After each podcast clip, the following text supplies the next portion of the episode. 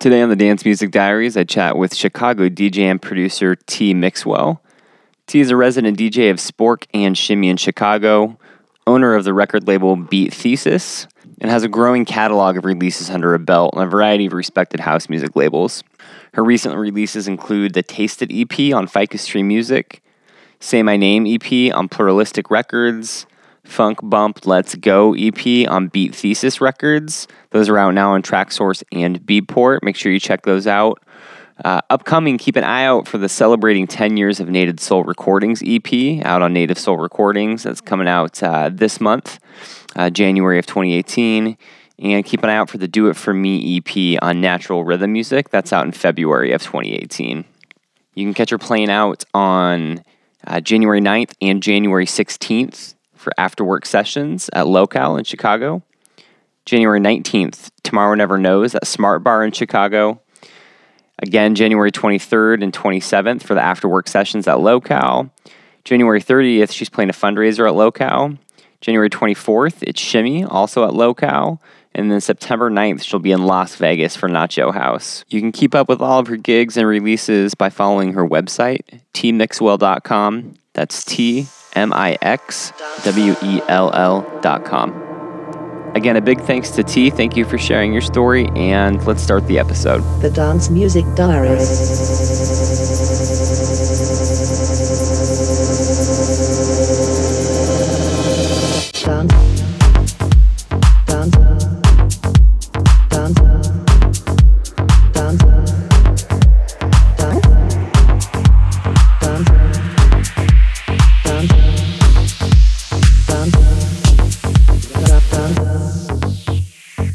The Dance Music Diaries. Cool. Well, let's just jump in. Uh, so, T, how did you first get involved with dance music?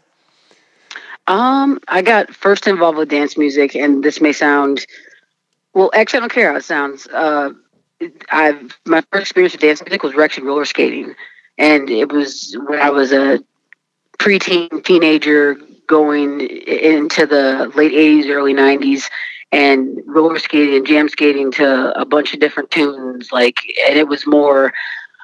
Um, kind of like Stevie B, um, Fast Eddie, um, like heartthrob house, kind of like heartthrob kind of music. Yeah. Um, Freestyle Don't Stop the Rock. Um, it, was it was more it was like a lot more faster and fun, and um, you also did stuff you know that was done uh, done by. Um, you always could backward skate to stuff that was had a good beat to it that ranged anywhere from uh, house music all the way to back to like I said, going back to uh, like uh, Farley Jackmaster funk being played on the on the dance floor. Sure. Um, so that was my first experience with house music. Um, but my real first, I think, touch with it was my brother when I was a kid, and he tried was learn, trying to teach himself how to DJ and another room you can hear the music and remember my dad saying oh here goes your brother again playing this, this music and so i would listen to it and one track really stuck out to me the most and the track that stuck out to me the most was Lil Louis's french kiss it was one of the tracks he tried to blend the most but it was something that drew me into that track that I didn't know then. Later on, I would understand a little bit more what drew me in to that track. Um, just the the synths and the vocals, and just the way the tracks, the track went from. Um, it took such a path of emotions. It just at that point, it was just you know, it started off, and then the vocals kicked in, and then it went up and went up, and then it went down, and then it went back up, and then it go down low again, and it was kind of like a mountain mountainous type of hmm. track. Um, and to this day, that track is still my favorite track of all time. it's still my favorite track. It just it just builds so nicely, and just it just has so much emotion in it for me, at least. Being so young and at first not knowing how to describe what I was hearing, and then getting into the rave days, and started going to parties and warehouses and listening to uh, Derek back in the old days, Justin Long, Mark Farina, um, I could go on and on about different rave DJs. sure. yeah, but going into there and uh, exper- experiencing the music at raves, and that's when I definitely grasp of what I was listening to and what the sound was, and getting into the culture of it. Even as little River kids with fat bottom pants and candy bracelets and all the rest of that stuff, um, still at least understood like, wow, okay, this is what house music is. This is what brings people together. This is what the culture is. And that So- was and this was in Chicago. Yeah, it was in Chicago. And then from Chicago, when we went and did, uh, we went to parties, we would start going all over. We start going down to St. Louis and we start going to Indianapolis and we start going to Ohio. And we kind of did like a little tour of different parties that we wanted to go to. And this lasted probably about maybe three, four years, something like that. And when you say we Um, is you mean like your party crew? Yeah, me and my little crew. Yeah. they have no name specifically. We didn't have a name. Yeah. of the, the name of a crew or anything. Just me and a whole bunch of my best friends to this day just went around to different parties and one would drive and we all jump in the car and we'd be ready to go see the next person. We'd go to see drum and bass. We'd go to see house. We'd So how did you find yourself at your first like actual what you would call a rave? Funny. I was attracted to the flyer and had no idea what the what the party was. It was called, um, and I I had no idea what a rave was. So it had Rave Krispies, is what the the flyer said, and it was a bowl of the Rice Krispie guys and a bowl of just like different alphabet letters that were in the bowl, and so funny. yeah, it was. And of course, I have no clue what this is. But I'm like, oh, this looks like a fun flyer. Like, this looks cool. So uh, let's check. And Blaine, uh, he was the first one that ever introduced me to house music. We go to this thing, and it's just hundreds of people in a warehouse. And you can go on one end of there with the main stage, like one end, and you're hearing Paul Johnson play and you can go on the other end and you can be listening to Phantom 45 or Dieselboy. And you could go to another side where you go to techno and you can hear uh, Frankie, uh, not Frankie Knuckles, but you can hear Frankie, uh, for, was it, uh, Bones? Yeah, Frankie Bones and a bunch of them play. It was, it was so mixed up, so diverse, and it, it just kind of, it stimulated the mind to none, nonetheless because there were so many different rooms and so many different stages you could go to and that's where i actually grew the friends that i had that i started to go to these parties with we just we we met we So you- connected So you we just went to that first party by yourself? yeah That's crazy. I can't. I can't even imagine what that must have been like walking into you know to a rave in the Midwest in the '90s by yourself without really no understanding what you were walking into. That's a that's a heavy lift. Yeah, yeah, it's and, and not and not even like I said. No, you know, everyone's like, "Oh, I came to see Paul John. I came to see PJ. Yeah, I came to see him." And I'm like, "Okay, yeah, yeah, okay." You're like, I came for Rice Krispies. yeah, I came for like, yeah, and then you know, there's certain amount of ease in the bowl, and I'm like not understanding it, and it, Oh, it was so really, yeah, it was funny. Because if- when I look back on it, how I actually started to rave, go to raves. A friend mentioned he showed me the flyer, and yeah, he bailed on me that night, so I just went by myself, and Yeah. And what and what year? though. What year was that party? this was '94, Okay. maybe. 93, 94. Very cool. So yeah, I mean that's uh, that time frame in the Midwest. I mean, there's the thing going on. Yeah, it was really cooking then. It- Yeah. it- during the '90s, yeah, parties were being thrown everywhere. Roller skating rinks down down at uh, Route 66 to the Dalton to Chicago, and I remember seeing Colette sing in a, the bottom of a ware, bottom of a warehouse with just cement all surrounding us, like kind of like in a basement of a warehouse. hmm I I remember uh, seeing Justin Long going so crazy and going so into the music and and hearing tracks go so into the music. You know, it felt like it was they were, were gonna take that vinyl and just throw it against the wall and just break it.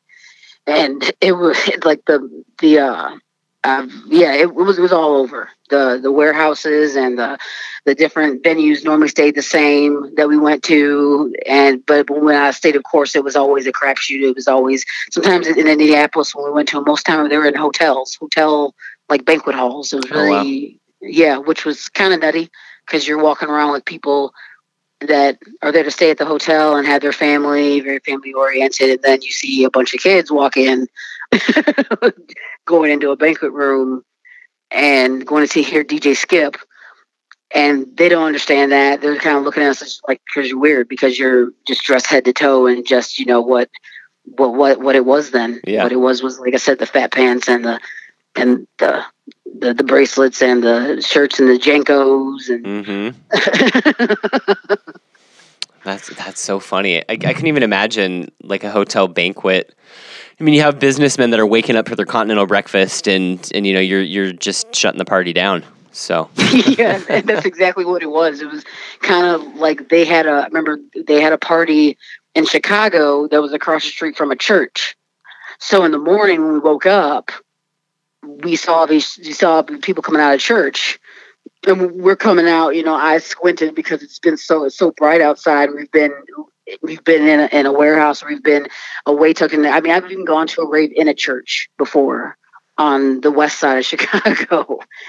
so, but it was so weird, just the contrast of just coming out and seeing like people from church looking at us and then being like, "Oh, okay, this is crazy. This is weird." that's funny.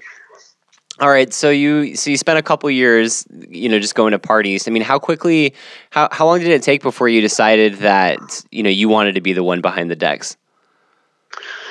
um, probably two thousand two, two thousand three. Oh wow, okay. when- So you were going to parties for a while.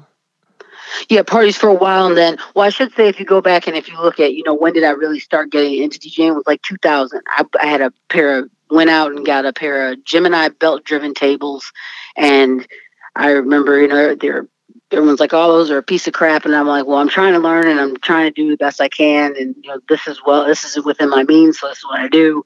And I remember my brother telling me, you know, put pennies on top of the on top of the needles so that it gets the weight down and the pennies weren't working, so I remember using quarters and and teaching myself how to play and how to how to blend, how to how to blend into one song to the other.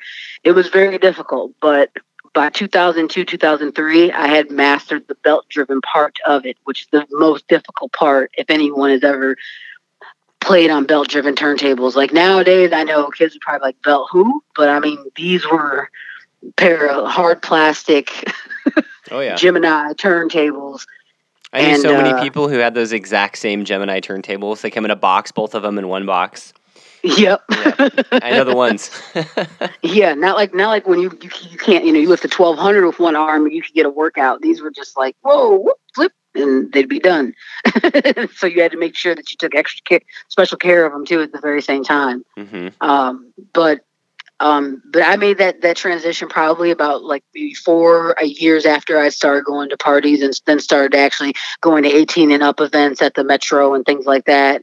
And I've seen Basement Jaxx, and I think that's really what was the catalyst for me to really want to do it. Like seeing a lot of these lot, lot, lot of live performances towards the end of going to events and, and really saying, okay, I, I want to I want to be able to make people feel what I feel when I listen to music. I want I want to be able to take a piece of my soul and give it to someone and give it to a bunch of people at the same time and I, and hopefully I can put them where I am for an hour, two hours, three hours. I want them to, you know, feel the feel feel the music. They want to feel it, but I want to try to convey it so that they understand it and that they feel it. And being so, I come from a musical background, like a very musical background, classical. Come from from that, and so coming from that background and comparing it to house music, it's the same. You put had to, you had to put you know your your heart and soul into the, whatever instrument I played. I played baritone, French horn, trumpet, tone tuba to going and you you had to put you know a lot of your soul into that same thing with house music it's taking a lot of your soul and your and your and the love and the appreciation that you have for for for music and spreading that out to people and if you can give a person just an inch of what you're feeling for that moment it's incredible and you can see it in their faces and it lights up like a light bulb it's like yeah like they feel it so I've seen so many different DJs do that. And that's after seeing Basement Jaxx, I think that was what really just clicked to me like, oh, that's it. I need to I need to learn how to DJ. Yeah, I mean, I've I've definitely had those spiritual experiences on the dance floor, right? And and that's and that's what you're talking about. I mean, a lot of people, it's it sounds cheesy and cliche to say, but for a lot of folks, that is their church, you know, the dance floor. So that's uh, that's powerful to hear you say that. Um, so after that Basement Jaxx gig that you saw, um, I mean, was it did it start with DJing and then move into production, or did you did you decide that you needed to produce along with it? What was the timeline there? Started all all DJing all DJing until about 2008 2009 Okay. is when I started fiddling around with production. Nothing was put out or anything like that. I just started to realize that it, I want to, you know, make the music that people dance to, Yeah. and another way to give them, you know, a, a piece of what you're feeling and a piece of your soul to them. Yeah. And, um, you know, who, you know, everyone thinks, you know, it sounds so easy to make a track. it's not really that easy to sit down and and to learn the different programs and to you know inch by inch teach yourself how to do this. And you're i got i got had help from my peers. Um, i had some really good mentors that helped me along the way with production and that still help me to this day. Um, but it was around that time is when i said okay i really need to start fiddling around with sounds and and different loops and things like that to try to figure out you know how to put a track together and how you how you want the the the, the environment of the track to go Yeah. Yeah. Sure. um, but that but that took a couple years. yeah, it's took a steep couple it's a steep learning curve for sure. Um. So okay. So back to we'll definitely get to the production stuff. I, I want to dig into that quite a bit. Um. But so it sounds like you were DJing for a while before you started producing. Um. So do you? I mean, do you remember your first gig? Is that memorable for you? yes, it is. I first gig was I played uh, in Milwaukee at a pl- venue called think it was Red Dragon or Little Dragon. It was a it was a really cool little local spot in Milwaukee, and I got booked to play there, and it was horrible. Oh, no. I train wrecked. I train wrecked everywhere. I was so nervous. I was sweating. My palms were sweaty. I had my vinyl out because that then I the format I played on was vinyl. So I remember like my hands being so sweaty that they were slipping on the record, and when I'm trying to go and pull it back, it was just it was oh wow that gig was just something.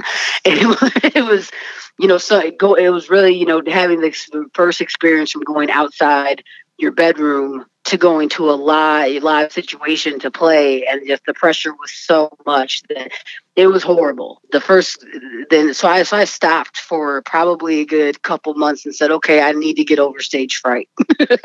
I need to get over that first and foremost and then i know i can you know play to the ability that i know how to play. And then the second gig was also in milwaukee but it was at a venue called three that's no longer there anymore and I played there, and it was awesome. People bouncing off the walls, bar was hopping, people screaming, jumping up and yelling. No more Played- train wrecks. Yeah, no more train wrecks. Yeah, no more train wrecks. Um, and it was also a set that I think maybe the difference was between my first set and, and the second set that I played was that I rehearsed the first set to the point where I think it got me confused. Whereas the second set I played, I said, I'm just getting up here and I'm taking a bunch of these records that I love and I'm just going to play them and I'm going to play them how I want to play them. And it went over well. Like I'm going to play it towards the crowd, of course, but I'm going to work the crowd in a way to take them on a journey. And that's when my method of playing on a journey began was my second gig was understanding and seeing people saying yeah i like the way that you know it started off deep and then you know you went to house and then you just started jacking us crazy and you know you, started pulling out kind of old you know tracks that i haven't heard in a long time since since we were roller skating. You pulled out fast eddie and you pulled out some stuff that was you know really deep in the crate. You know you pulled out some frankie knuckles and you, you know you, you went and you played some techno and you played some minimal and you brought it back down and because I, I have a motto that's beats with no boundaries. I play anything and everything. So it was so it was really that was my first experience where I, I I knew that I had I had kind of gotten down my craft a lot more and where I wanted to take a crowd. Yeah, beats without boundaries. I like that. I haven't heard that before. Yeah, I mean, it, it shouldn't be. It shouldn't. You shouldn't expect the DJ to get up there uh, unless they specifically say they play one genre. I, you should, they should be should be multi. Yeah. You should be able to take them on. Like I, I can even play drum and bass. I mean, it's it, it it goes that far. Like where if I need to go and play drum and bass, I'll play drum and bass. If you play hip hop, you play hip hop. If you play house, house. But I feel like you know you should. It feels good to go and have no boundaries with the beats because then you're able to go and in and out and and you know kind of make that blanket and you, you know and be able to do what you want to do with it and go in and out and in and out with it, weave in and out. Yeah. So yeah, Yeah, no, that makes sense. So the the majority of the stuff you play though falls within kind of the realm of, of four on the floor though, does it not?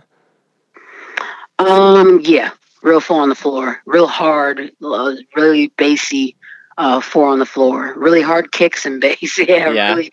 People describe my style as really, it, it is unconventional, you know, concoctions of house techno and minimal. Okay. Because it, I could play something that's minimal and it could sound like it's four on the floor. I can play something that's techno and it's it's four on the floor. It's boom, boom, boom, boom, boom. But it Mhm. has to have that just that it's, it's it just has to have that bassline that just grabs you. It's like rah, like just grabs you like right in the middle of you. like not just it, there's a part I always say that when you hear a track and it's like oh like it just went inside you and just kind of grabbed you and and churned that one spot right in the middle of your heart like down in between like your gut and oh man that that feeling just that, that uh, but yeah. Yeah, so I play a lot of four on the floor. Yeah, a lot, a lot, a lot of, a lot of beat type of music. So and have you so the for the majority of your um, career in dance music, that's kind of the sound you've you've focused on more or less, right?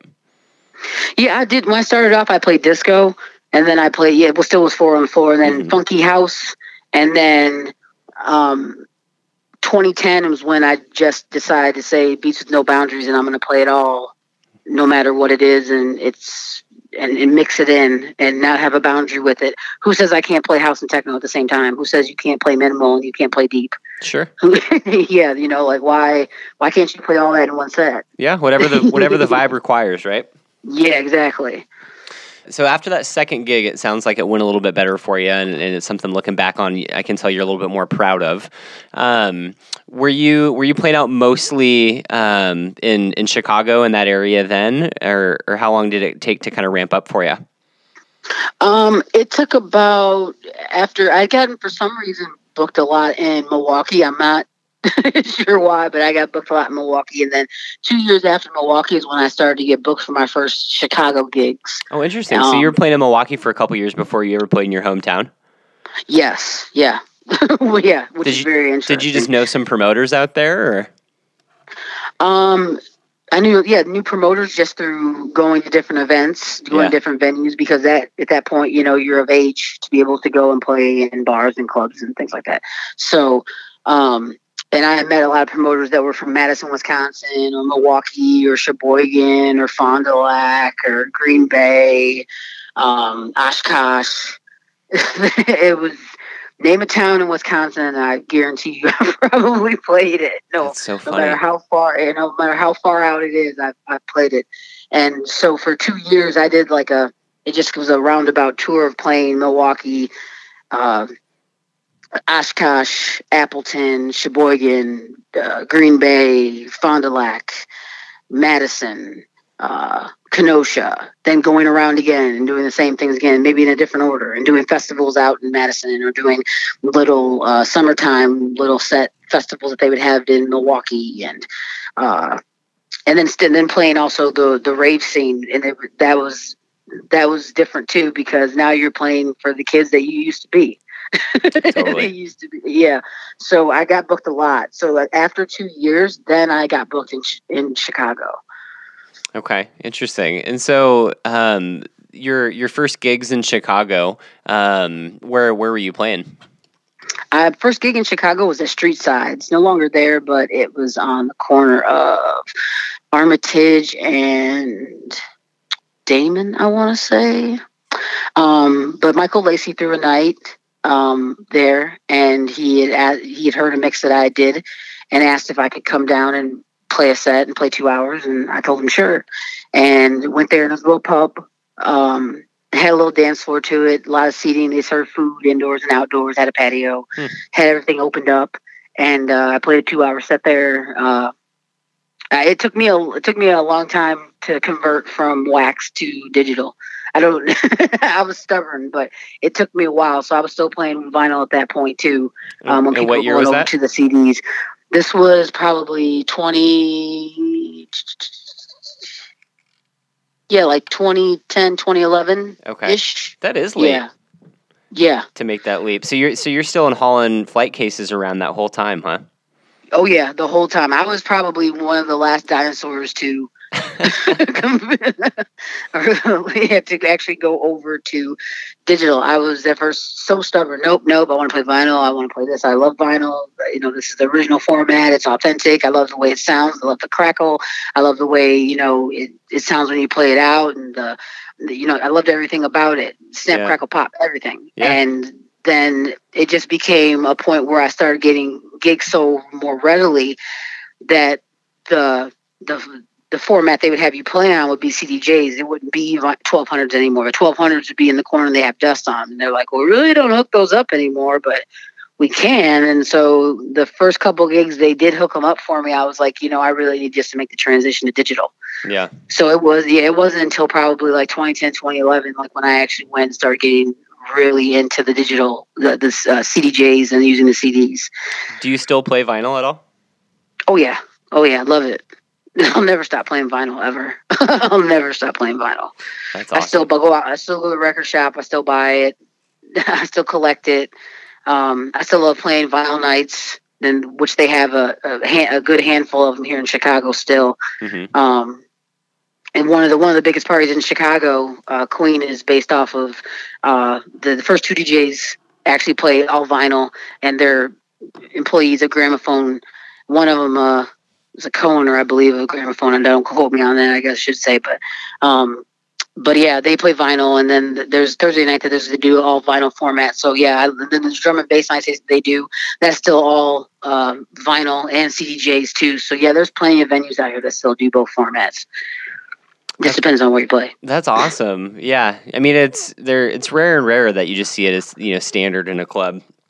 You know, there's that. I'm here in Seattle too. We definitely have specific nights that are dedicated to vinyl, um, or you know, there'll be throwback nights, or um, I see it a lot more with other genres for whatever reason. Like there's a breaks night that's getting pretty popular that a lot of people go play their old break vinyl. Um, it's just interesting how much things have changed. Yep, it's evolved definitely, and I've and I've had to evolve with it whether I've liked it or not. But uh, the the digital age was a blessing because, like you said, then I didn't have to carry around my crates of records, or you know, even if they were on wheels, I didn't have to worry about doing any of that anymore. Yeah, and so th- that was good. And then when I was doing my own nights, doing residencies, um, it really came in handy because I had to buy the CDJs. And I, uh, before when I had my first residency at a cl- at, at a at a little bar, I was bringing my turntables every night, and I'm like, wow, this is so much, so heavy. I'm like, wow, I'm like, I'm bringing the speakers, I'm bringing my equipment, I'm bringing my mixer, I'm bringing everything with me, and wow. And then when I got the CDJs, the 1000s, MK3s, and I was like, wow, I'm like, this is great. I'm like, man, I can carry two CDJs in one bag. You have flight case, put the mixer in there. I'm ready to go. Bring a monitor, you know, bring more sound. I can do it because at that time, back then, a lot of the residencies that I had um, when I started playing Chicago, probably a year after I started playing Chicago, I've started to get a lot of different nights. I was had residencies at like four different spots in one week, weekly. So I was playing Wednesday, Thursday, Friday, Saturday, or I was playing Thursday, Friday, Saturday, Sunday at different venues, and I was lugging in my 18 inch subwoofers with my 15s with my 12 inch monitors with CDJs and a mixer and bringing the microphones and bringing everything and setting it up and then letting everybody play and then breaking it down by myself and I didn't have anybody helping me it was just the initiative that I made to jump out there to do it yeah. So so you were throwing the nights basically as well as playing them. Yeah, yeah. I was always opening up, and then I'd open up, and then I would take the DJ. I, it, it really was taking the DJs that were the DJs that were really good, that kind of like the hidden gems in Chicago that nobody really knew about, or they knew but didn't get the opportunity to play a lot, and Mhm. trying to bring them more to the forefront. And uh, for some of them, you know, that still play now. Wow, they've come, they've, they've come miles and miles and miles from where they started and it's good to see that the how how their career has built it just from starting those nights and saying it's going to be homegrown, it's going to be local, it's going to be organic. It's not going to be anything that's going to bring anybody else in. I want it to be stuff that people haven't heard before. Someone I want them to be able to walk away from that night and say, "I never knew who he was." But I went to this random night and at this Chinese place and I met this DJ named T Mixwell, and then I met another DJ named Ed Nine, or I met DJ Miro, or I met I met someone else. Yeah, that's so yeah, that's awesome. So who were who were some of the people that were around then? um, playing at the bigger clubs, you still had you had Derek, you had Colette. Um, Justin Long was doing uh, his night. He was doing Hugo Ball out there. Um, you also had you also had the, the the in Chicago. It's where downtown is normally where like a lot of the progressive houses played.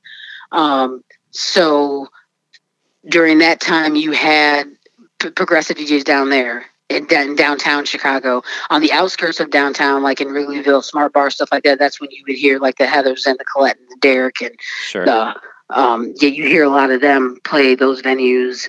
Um, and then if you went downtown into there, you would hear all the progressive DJs, all the ones that really, I can't even remember who was even around then that Yeah. was playing the music. But I, it, it was something that you had to get dressed up to the nine. No gym shoes, no jeans, no nothing. You had to get up and get dressed up and to go out. And sometimes it kind of sucks because I remember I wanted to hear Green Velvet one time, and he was playing at this really posh like nightclub downtown, and we did, had no clue. So we show up, and you know we just got a pair of jeans on, pair of gym shoes, you know, so, you know, t-shirt, Star Wars t-shirt on, ready to go, and couldn't get in. I'm like, man, wow. That's so frustrating. I have really mixed feelings about dress codes in clubs. Me, me too. I feel like you're there to get down. Yeah. You know, I'm. I, if, if I want to look cool with a drink, I'll go to a lounge. Right. if that's if that's if that's what I want to do.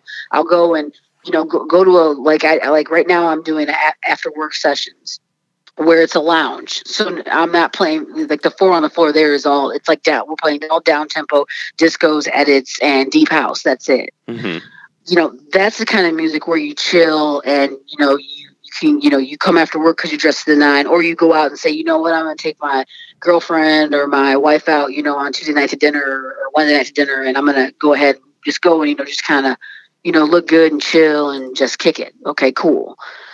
But yeah, the, the whole thing, I agree with you, the dress code thing. I mean, that, there's, there's a time and a place for everything, but I feel like if you're a DJ, don't you want to see people move and not just sit there and Yeah. look at you? Like, I mean, you want to know what what they're getting out of what you're playing. Right. Well, and for me too, I mean, I I came up through the rave scene as well, and so to go from you know to go from from illegal warehouse parties to all of a sudden needing to wear a collared shirt to see the same DJ seems weird to me. Doesn't it? You know? yep, it really does. It So- still makes no, no sense to me. Yeah. So I still, so right now, even now, I, I uh, it's weird if I play venues that are like that where people can't get in because it's the gym, no gym shoes, no dress code, and then here I show up with my my headphone bag with my USB flashes and Yeah. they really can't say much. they really don't say anything because you're the, you're the DJ, and I'm like I like DJ in comfort. I've always been about comfort. I Sure. want a DJ in comfort. I want people to be able to get down. I don't want someone you know to. I mean, it's fine if you take your shirt off. Like, get free, get funky, let it go. You know, Right. you know, let let it all hang out. But um, you, but you know, when you're in dress pants, letting it all hang out, and stuff like that, you still don't look comfortable.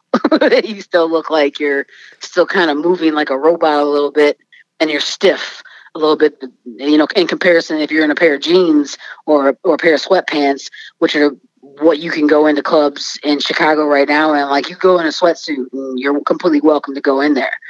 it all just depends on the venue that you go to. Sure. But but mo- all the venues that I go to normally are not venues where you have to dress up. You just able to go in there and come as you are. Yeah. So if you're in a pair of sweatpants or you want to wear a, I was just playing on uh, last Sunday, and someone showed up in a bunny, a pajama bunny outfit, Nice. and I, it loved it. I was like, "This is great," and I'm like, "Where'd you come from?" Oh, I just you know just had a jam party and feel like you know cut the, the the party off, so decided to bring it over here. Okay, cool. so they all showed up in just fluffy outfits uh, for pajamas, like onesies. It was great. That's awesome. Nothing wrong with a good onesie party. Nope, not at all. they were missing the blankets. That was it. All right. All right. So you uh, you're playing out four or five nights a week. You're lugging your 18 inch subwoofers around, um, playing you know the Chinese restaurants and things like that. So what was the next move for you? I mean, at what point did you start playing in some of the larger clubs? Um, after about probably yeah, like three or four years after doing my own nights, I took a chance and sent an email to Smart Bar. And I said, you know, I've been doing nights locally around here. I've you know gave them some names of the venues. You know, they've been some you know long-standing nights with these with these uh, venues I've been dealing with, the clubs. And um, I wanted knew I wanted to take to the next level. So I sent them the email and asked them, you know, would there be a possibility of anything that you guys would, you know, want me to come in and do a night for you, would a night with you guys, you know, even if it's something that's, you know, not weekly but monthly or bi-monthly or however it does. And uh, Nate Sider, who now is in uh, Oakland, I believe, uh, he's like, yeah, cool, great. He's like, let's, uh, why don't you come in? Uh, he goes this following Monday. He's like, and you know, come into the office and we'll talk about you know the ideas that you have and getting down the concept. And it blew me away because I'm like, whoa. That's I awesome. mean, here here it goes. Like you know, I've been lugging this stuff around and doing everything underneath the sun, you know, to to get to that point. And then I'm like, I just took a chance, just took a chance. And what can it hurt? Yeah. Can't hurt anything, you know. So just do it. And if you don't get a response, that's fine. At least you tried. You'll try again, but you'll, you know, but, but you know, at least you at least you tried that one time. And the very first time I sent the email, I, they, it collected interest. He noticed that I had been doing events all around Chicago, and I he's like, "Yeah, I've seen you have like four nights a week." He's like, "You know, and you're bringing your stuff out." And he's like, "I see that, you know, you played anywhere from the north side to the south side. And you've done, you know, some outdoor events near lake lakefront. You've done this, you've done that." He's like, "Yeah, you've been everywhere." He's like, you've kind of been the glue to the underground." And it was funny. I, I there's a coin phrase about me in Chicago. One of the things is that oh, she's the hardest working DJ in Chicago hmm because I used to lug around my stuff and I used to do all that stuff. So I didn't know. I took a chance by doing it, and he took a chance on me by doing it. And I'm forever grateful to him for that because who knew that from creating the night I did Spork with my with a, uh, with a my co-partner Carla Maria, we created a party called Spork, and it was we created name tags and had backdrops and would have other house DJs from around the country come in and the reason why we had the name tag is because we wanted to bring in that friendly, just really feel good vibe where people would feel okay to come up to each other and say, "Hey, I see your name is John. You know, hey John, I'm, you know, I'm I'm, I'm Susan. Hey, yeah. So who are you here to hear? Oh, who are you here? Oh, okay. Well, here, here's some of my friends. And oh, so this is you know, and it it created a connection between everybody, and everyone loved those parties because it was so cool. Like at first, at first someone would walk in, you give them a name tag, they're like, "No, I don't want it," and you're like, "Okay, cool." And then by the end of the night, everybody's got a name tag, and everybody's like, "I see what you guys do. I see what, what you know what you guys are creating here. It's a, it's like a home, like it, you know, and it's also encouraging people that would normally never talk to talk So I because have, now we, I, I have to ask where the name Spork came from. it it it um it it uh the it didn't come from me. It came from um, my co-partner Carl, his wife. It came from her, and it was kind of went along with the night, kind of like a mixed bag of a night. We didn't want to you know specify it as a certain a certain uh, certain genre, a certain uh, a certain way a party would go. She thought of you know go- going through names, and she's like, "Fork. What about Spork?" And she's like, you know, it's not a spoon, it's not a fork. She's like, it's it's you know she goes it's like you know multifaceted like you know utensil Sure, like hard to So you- define. yeah you know so it's something that you know you guys can mold and make into whatever you want to as the night as those night as the residency progresses and that's exactly what we did and then people understood why it was called spork it was because it was it was uh even though people at first people didn't get it i have to admit that they're like spork like what the what is that like what the hell like Well, I they mean, didn't it- get it but on some level, it doesn't matter what the name of your night is. You know, I mean, if you curate a vibe and you have solid talent coming through and and you create a following, the name of the night's going to take care of itself. It doesn't, you know.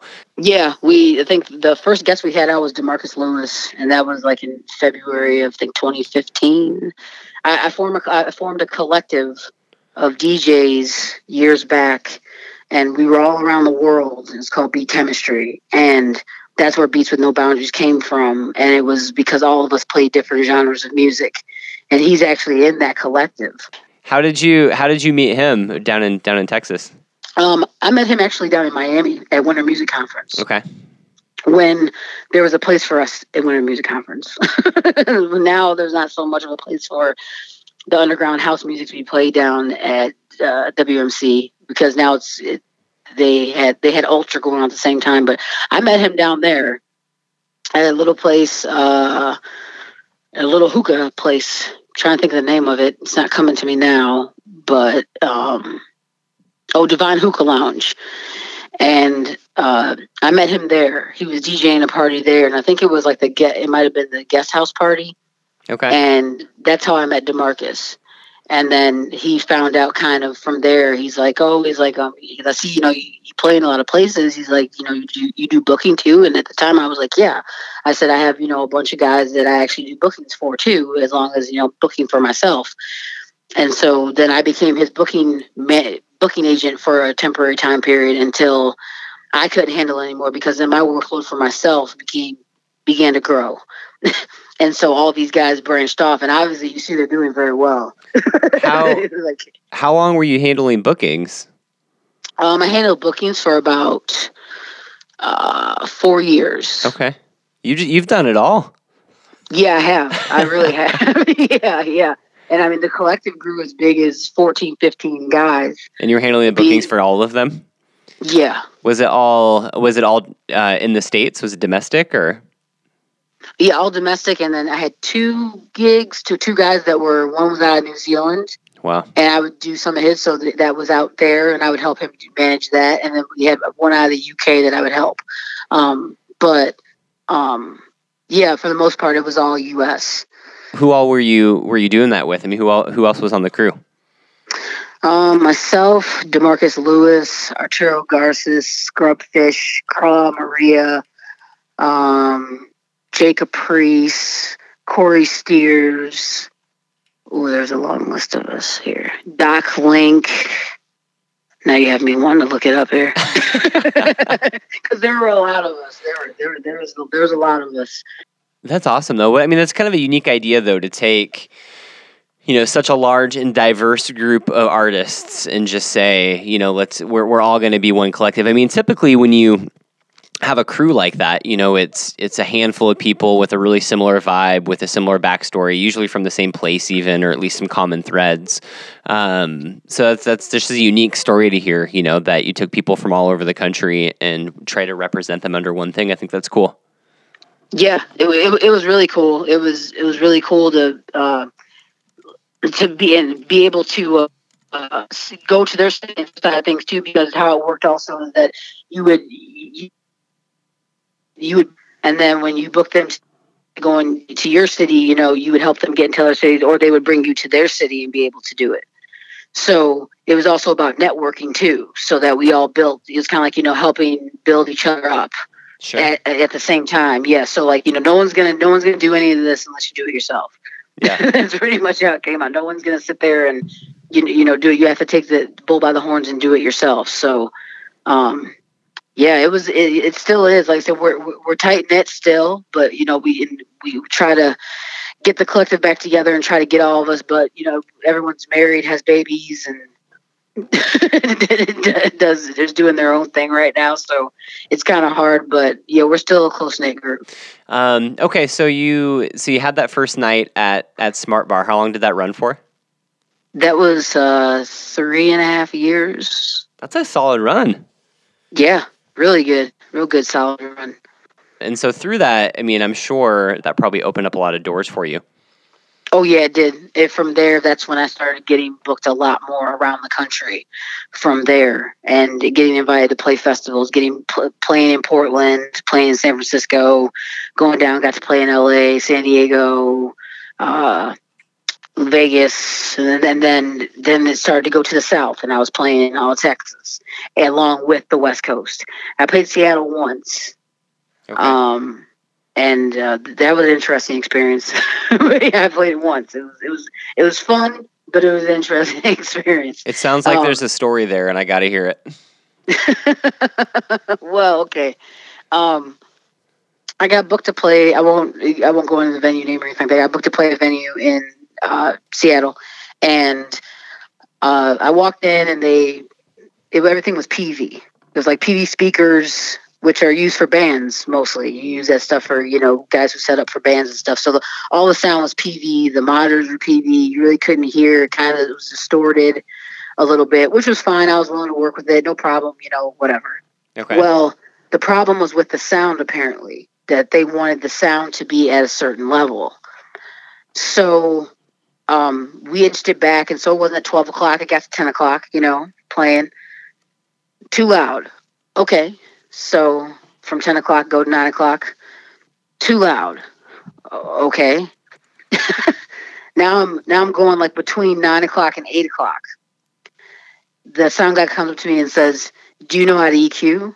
I said, Yeah, I know how to EQ. I said, but normally I said, you know, the DJ doesn't go touching the master going around and touching all kinds of things behind here to do, you know, to do this. It's not really, you know, our thing. You know, I said, but if you want me to, by all means do it. Do your job. Okay, I'll do it. Fine. Okay, let me back here. Weird. Let me EQ it.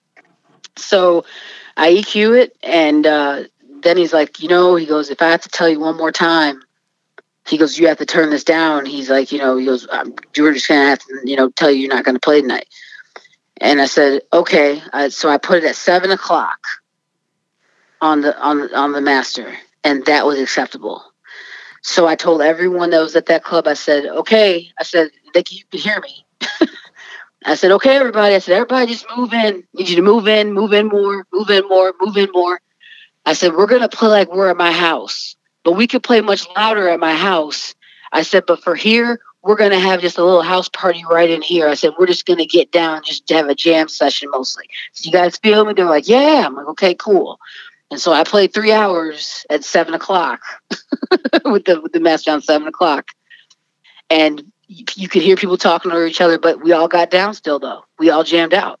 It was great. Yeah, I mean- I met some great people that night. what else are you gonna do? You're there. You might as well. You might as well make it what you can. You know. Exactly, and a lot of people were like, "Oh, I would have walked out. I would have been." You know, I'm like, "No, I'm I'm not that type of person. I'm I'm not. I make it work no matter what, no matter what the situation is, what happens. You know, you're not always going to work with people who are you know are, are always going to be you know in the same mindset you are when you go to a venue. It's their venue. It's what they want to do, and you know you try to accommodate that as best as you can. So at that point, I'm like, you know, if you want me to play with the master at seven o'clock, I'm totally cool with that. Fine, I can completely do that. then we'll just go that route with it. I don't think I like the fact that I I could talk to everybody and tell them we're gonna come in and bring it in because and have like a jam session like we're at my house. but at my house it could be louder. And that part I'm pretty sure they probably didn't appreciate. But but uh, but then the owner at the end, and came up to me and he actually apologized and said, you know, he was sorry and sorry that the speakers had been blown and you know he he did apologize and make things right and you know and and so that that went a long way with me for for, for that. But I'll but I won't say the venue. Yeah. yeah. That's yeah. I mean, I, I promise you, the vast majority of venues in Seattle they like it loud like anywhere else. So Yeah, because I've been out there and I've been to Monkey Loft and stuff like that. I've been out there. Oh, I mean, nice. it- yeah, I've been out there, you know, to hear. And so, I mean, I know it's not like that. It just was that particular venue. yeah. So, you know, Yeah, it was sounds like a weird unfortunate. you know, thing. Yeah, it was. Yeah, it was off the beaten path a little bit. So we'll, yeah, we'll leave it at that. That's funny. Um, cool. So, okay, so your your Smart Bar residency ran. Uh, you said about three and a half years. So through that, you know, opened a lot of doors for you. You started touring. Um, so where in that does does production fit? Production fit in between the time of touring, which was hard because I was booking my own things, then also at the same time trying to. Um, and actually, I should say the night that it was a resident night at Smart Bar. There was an actual resident of Smart Bar. It was a night, a resident night of Smart Bar. Sure. Um, yeah. Okay. um, let me distinguish those two. um, yeah. No, that's important. yeah, yeah. Um, so I was I was booking my own gigs, and also at the same time, people were like you know you got to put out production, you got to put out production, you got to put out production, and I'm like, where am I finding the time at? I'm booking for me, I'm booking for other people, and I'm still trying to get into the studio, and I'm like, it's not working. So I kept kept just pushing and pushing and pushing for DJing, DJing, DJing, and then finally I got picked picked up by a booking agency, and I was able to alleviate the pressure off of that. So I was able to get more into the studio, especially this year more than ever. I've been able to get into the studio. Um, because even first starting off with a booking agency, when you start off that way, still, you know, you still have to gain gain momentum and get get that, you know, get that following, you know, that's kind of, you know, really really broad out there. You have to get that. Where the places I was playing, you know, were different clubs here and there around the country and things, you know, it was now I'm able to go into a state and have a tour throughout that whole state. Sure. Now I'm able to go to the West Coast and play out there for two weeks and then come back home. And, you know, be able to visit some friends too. But it was so it was so busy with DJing that finally this year was the year I was able to actually sit down and actually say, okay, I'm gonna start putting out EPs now and I'm gonna put doing gigs to the back burner for a second. and I did. I took a month and a half off, and I all I did for the, was it for the end of September all the way through most of November was all I did was production. I sat in my studio and all I did was production the whole entire time. And that was And just, that was and that was just this year. Yeah, like I I'd been fitting the production in where I could along the way. I'd done stuff on restricted access, and I had done stuff on Sugar Shack Recordings, which is actually an online radio show that I do uh, on well, every other Wednesday and every second and fourth Friday of the month. If I'm around town, uh, I'll do it. I'll do it on that station. But um, I had done little projects here and there, but this year I was actually really able to sit down and sink my teeth into a lot of different d- different sounds and a lot of different a lot of different processes of how I work and kind of get down something that works for me and uh, or at least a pattern that works for me that I'm able to do both I'm able to actually you know still take the local gigs and still get the you know the nights of re- you know get get some resident nights going on and putting out music and Yeah. putting out music that now I know I actually know how to produce and that I feel solid with putting out Yeah. things you put out earlier in your career, and that I think this is with every uh, producer out there.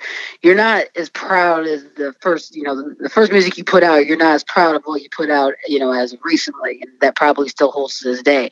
Like what I put out now, I'm probably going to look back differently a couple years ago and say, "Wow, I really could have did this this track. I probably could have did that to this track, but yeah, this didn't really sound right." But Well, it's such a steep learning curve. I mean, you probably had a little short of a learning curve than than some people because you grew up playing classical music and everything, and so you at least understood um, a lot of the theory behind everything, right?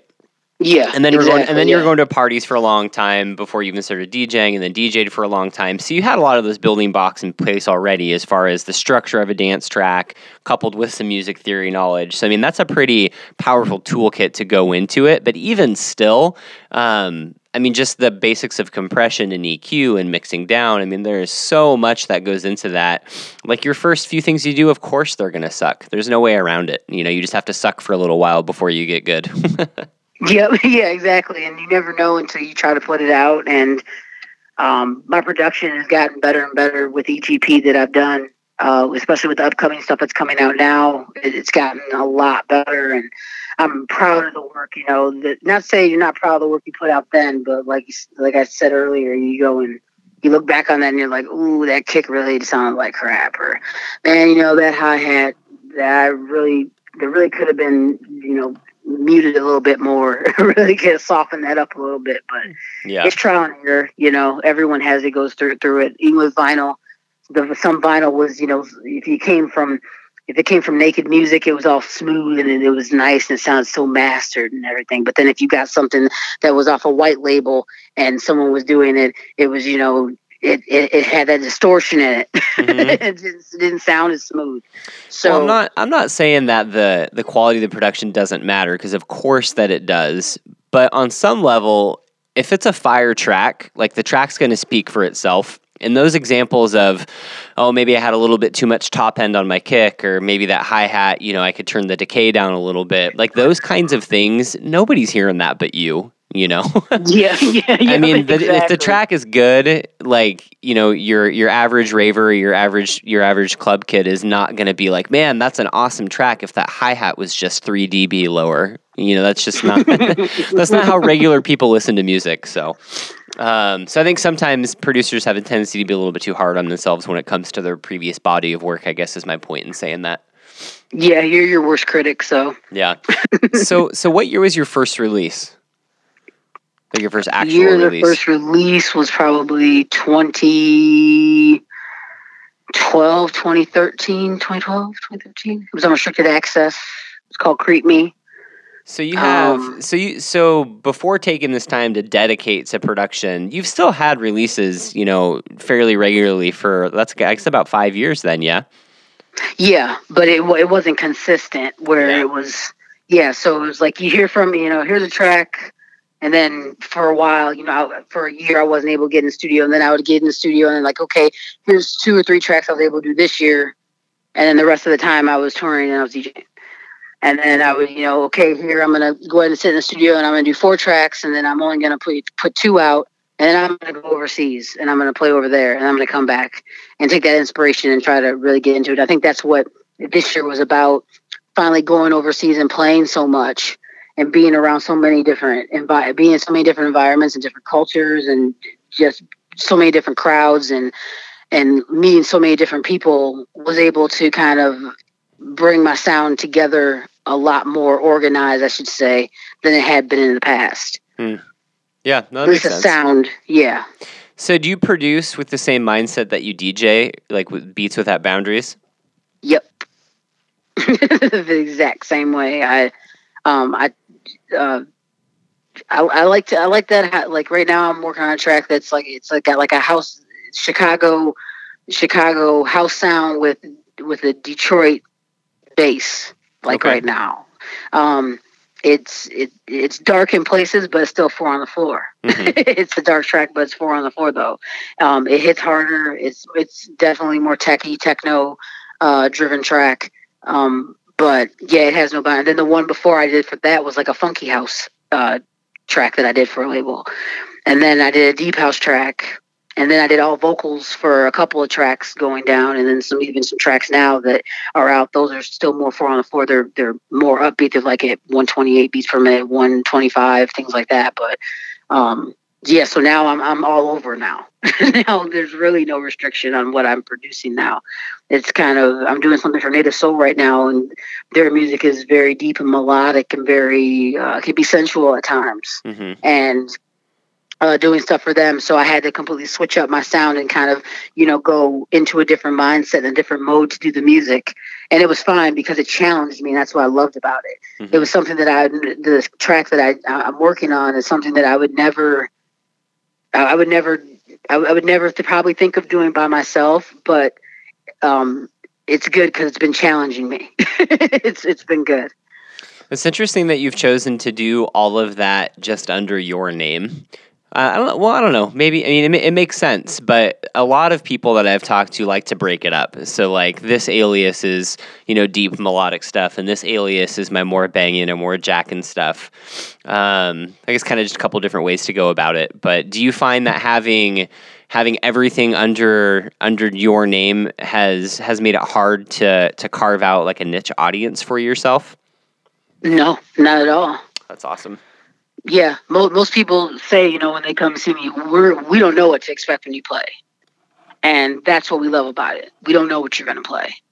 We don't know if you're going to take us on a straight techno journey for 45 minutes. We don't know if you're going to take us into, you know, straight, you know, just house jacking like on the floor, like bouncing. You know, we know that you're going to take us through this journey. But we don't know when, you know, wh- when you're going to do it. we don't know how you're going to do it, but it's going to be done. so yeah, it, it it it um it definitely goes side by side with my production, and it, ha- it hasn't hindered an audience or anything from me, or anyone's put me in any certain box. They've Yeah. always kept me. Yeah, I've always been kind of out. I've always been outside that box. So, what can we expect uh, from you coming up? It sounds like you've been hunkered down in the studio. You have a lot of things coming up. Yeah, um, you could expect some releases coming out on. Uh, let's see. Right now, I have currently a release out on uh, True House LA. Um, it's the Rock Shock EP. Um, different. Um, it's definitely a different sound, kind of what I did for uh, Panama uh, Red Recordings, um, which is kind of uh, it's like quirky. Um, well, I should say Rock Shock, Rock Shock, and Grin, uh, Grin Grinder are very uh, kind of spacey out there tracks. and when I say that, it's like four on the floor, four on the floor, mood jacking, but it's like different sounds and they're like boom, boom, boom, boom, boom, boom. So it's like really upbeat. Like if you take minimal and if you push it up, that's kind of what it sounds like. that's the best way for me to describe it. Okay. Um, um, expect things from me. Um, besides True House LA, I have a track coming up on Native Soul, their 10 year anniversary album that's coming up. Um, right now, currently, I have a release out on Thickest Tree Music, uh, which is owned by Jeff Service um, out of Arizona. And the EP is called Taste It. Um, it features a vocalist um, that I worked with uh, the track Taste It on, which is Lissa. Um, and uh, she's she's up and coming, so that's that's good. Um, and then uh, the other tracks I did, Fact, Fact of Life, and uh, uh, there's another track on there that I did. Um, doing some stuff uh, coming up with, uh, let's see, Natural Rhythm. Uh, worked with a, the vocalist out of LA, Candace, um, who did some really sweet vocals for me. Um, do for Me is going to be called the EP. Pluralistic Records, which is owned by Nate Lawrence. Um, Say My Name is going to be the EP that's got some really good stuff that'll be coming out on it. Um, and uh, there's one I'm, I'm not supposed to say, so I'm going to keep that one secret, but it's for a really awesome label, and I know you're going to dig it.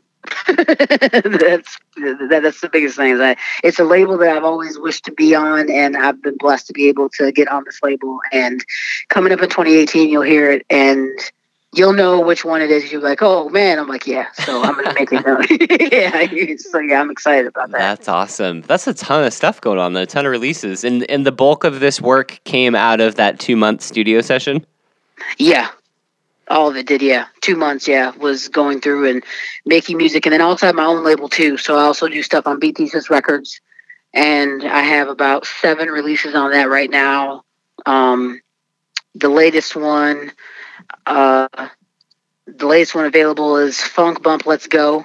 I have a remix on that. It's called the T Mixwell Confusion Remix. Um, it's getting some good play out there. Um, and then if you go on there too, you can hear my label. I have Acid House on there to Funky House to to Deep House. Um, every artist brings something different to the table on, on, on the label. And then you still have uh, you're still doing the radio show as well. Yeah, I do um, Sugar Shack recordings. I also do My House, Your House um, every two weeks, Thursdays from four to six. And then um, I also do a it's it's a collection a series of collection of mixes that I do. It's called Beat Thesis. Um, it's a Beat Thesis podcast, which is like done one, two, and three, Nice. four, five, six, and I post them up on SoundCloud, and you can normally hear them. So we're at three right now, going to four next month, five, six, seven, starting to get them out there. So not the podcast isn't up yet, but like I said, it's being it's like a podcast, like mixtape series that I'm doing right now. Okay, cool. That's awesome. I'm trying to think Sugar Shack Radio. That sounds super familiar to me. I'm pretty sure. Um, uh, what does she go by? Rebecca Beat Hussy, I think, has Beat a Hussy. show. Oh, there. yeah. yeah. She's she's from Yeah. Seattle. We have a lot of mutual friends. So Mama Bear, yes.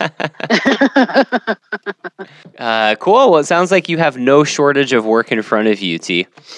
no, it's always something to do. Always something to do. I got a new night started tomorrow. Like so, that's after work sessions, and um, it should be a good time. Should be. Uh, it should, it's really short, really early. Starts at eight o'clock, goes until midnight, eleven o'clock midnight, around there. And uh, it's just good old just funk, just some funk, some disco, some down tempo, just some stuff that you can have a lovely evening with with your partner and go out and enjoy the smooth brown tempo grooves. um, cool. Well, hey, before we wrap this thing up, T, do you have anything else specific that you want to cover? You can visit my website www.tmixwell.com t m i x w e l l um, that'll keep you up to date i'm also on facebook twitter any social media website you can pretty much find me on under that twitter instagram uh, And everything And, is uh, everything is T Mixwell. yeah it, everything is t mixwell Okay. and uh, for booking if anybody's interested in booking um, go to apt apt entertainment talk to Nek over there and she'll hook you up and know how to link you up and get a hold of me and we'll work something out Cool. Awesome. Well, hey, T, thanks so much again. We'll talk to you later. Okay.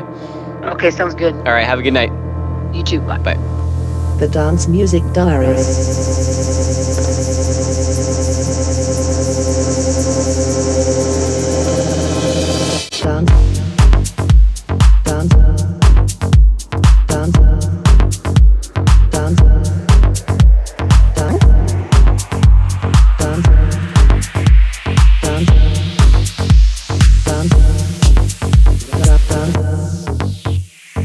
The Dance Music Diaries.